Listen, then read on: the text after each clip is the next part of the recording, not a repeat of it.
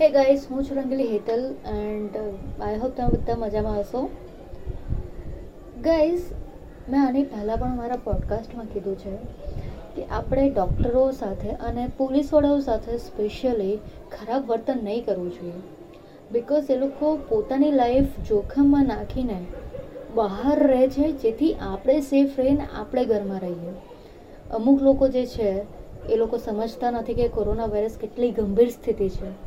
ને એ લોકોના નહીં સમજવાને લીધે આજે આપણે એટલી બધી પ્રોબ્લેમ ફેસ કરીએ છીએ. આજે ઘણા બધા લોકો લાસ્ટ ટુ થ્રી ડેઝમાં એટલા બધા કેસીસ વધી ગયા છે. ગાઈઝ હજી પણ જો આપણે નહીં સમજશું તો આનાથી વધારે ગંભીર પરિસ્થિતિ ફેસ કરવી પડશે. આજે હું ગુસ્સાથી નહીં, પણ એકદમ શાંતિથી એટલે વાત કરું છું, કદાચ કોઈ મારી વાત સાંભળીને, કોઈ મારા મેસેજને પોતાના વોઇસમાં શેર કરે, તો વધારે સારું છે. હવે બે દિવસ પહેલાં જ એક સુરતમાં કિસ્સો થયો કે ડૉક્ટર સાથે એ લોકોના નેબર્સે બહુ ખરાબ વર્તન કર્યું. એ લોકોને બહુ જ ખરાબ રીતે ટ્રીટ કર્યા.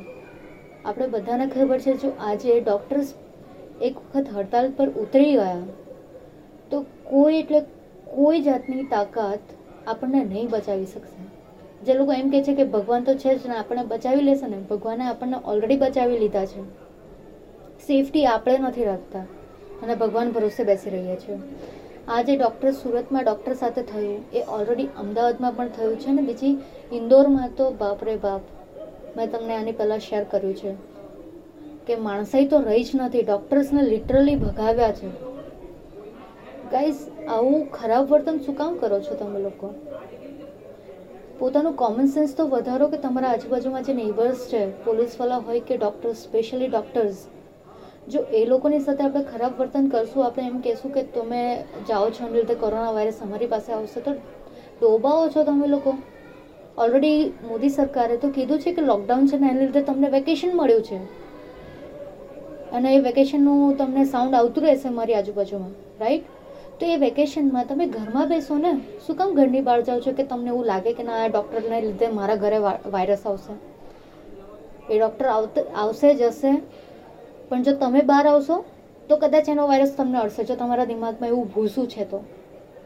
ગાઈસ હજી પણ આટલી શાંતિથી એટલે કહું છું કે પ્લીઝ પ્લીઝ પ્લીઝ રિક્વેસ્ટ કરું છું કે આવા કોઈ પણ ટાઈપના તમારા આર્ગ્યુઝ બહાર જવાના માટેના તમે ડૉક્ટર્સ પર નહીં નાખો. કારણ કે જો એ લોકો હડતાલ પર ઉતરી જશે ને, તમારા જેવા પાંચ ટકાના લીધે બાકીના પંચાણું ટકાના લોકોએ ફેસ કરવું પડશે. ને આગળ જતાં કોઈ પણ આવી મોટી બીમારી આવશે ને, ત્યારે ડૉક્ટર્સ ના પાડી દેશે કે આ લોકોને અમારે ટ્રીટમેન્ટ જ નથી આપવી. અને જો આવું કહી દીધું ને, તો તમે લોકો જશો ક્યાં? પછી ઘરે બેસીને મંજીરા વગાડજો. જે જે એકવીસ દિવસનું છે ને લોકડાઉન અને જે અત્યારે અફવાઓ આવી રહી છે કે કદાચ વધી જશે જે પણ છે. તો જો ડૉક્ટરે હાથ ઊંચા કર્યા ને, તો કદાચ આખું વર્ષ તમારે ઘરે બેસવું પડશે. પછી એમાં મોદી સરકાર પણ એમને સાથ આપશે. આવું હું માનું છું. કારણ કે એમને એવું કરવું જ જોઈએ. જે આવી મેન્ટાલિટીવાળા છે ને, એ લોકોને ટ્રીટમેન્ટ નહીં આપવી જોઈએ.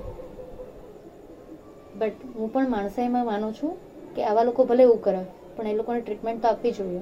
બટ જો આવું ને આવું રહેશે ને, તો આઈ એમ શ્યોર કે ડૉક્ટર્સ પણ પોતાના હાથ ઊંચા કરી દેશે. એન્ડ જે લોકો મને સાંભળી રહ્યા છે પ્લીઝ પ્લીઝ પ્લીઝ મને મારા સોશિયલ મીડિયા ઉપર કનેક્ટ કરો. ટ્વિટર યા ઇન્સ્ટાગ્રામ યા ફેસબુક રંગલી હેતલ જેથી મને ખબર પડે કે તમે લોકોને સાંભળી રહ્યા છો અને વધારે ને વધારે કન્ટેન્ટ સારા એવા. તમે શેર કરો અને તમે મને તમારા આઈડિયાઝ આપો, તમારી પ્રોબ્લેમ્સ કહો કે તમે કોવિડ નાઇન્ટીનની સમયમાં તમારી સાથે કોઈક એવો હાદસો થયો છે, કોઈ એવી સિચ્યુએશન આવી છે, જેથી તમને એવું થયું કે નહીં યાર, લોકો સુધી આ વાત પહોંચવી જોઈએ. તો please connect me on my social media at Rangili Hetal, જેથી મને તમારી પ્રોબ્લેમ્સ ખબર પડે અને હું લોકો પાસે શેર કરી શકું. થેન્ક યુ ગાઈઝ ફરી પાછા મળીશું ને આઈ હોપ કે લોકો સમજે તમે જે લોકો મને સાંભળી રહ્યા છો, એ લોકો પણ પોતાની અવાજમાં એ લોકોને સમજાવે છે આજુબાજુમાં છે લોકોને.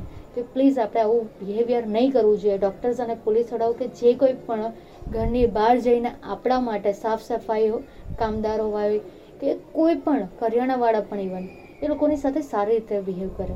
Thank you guys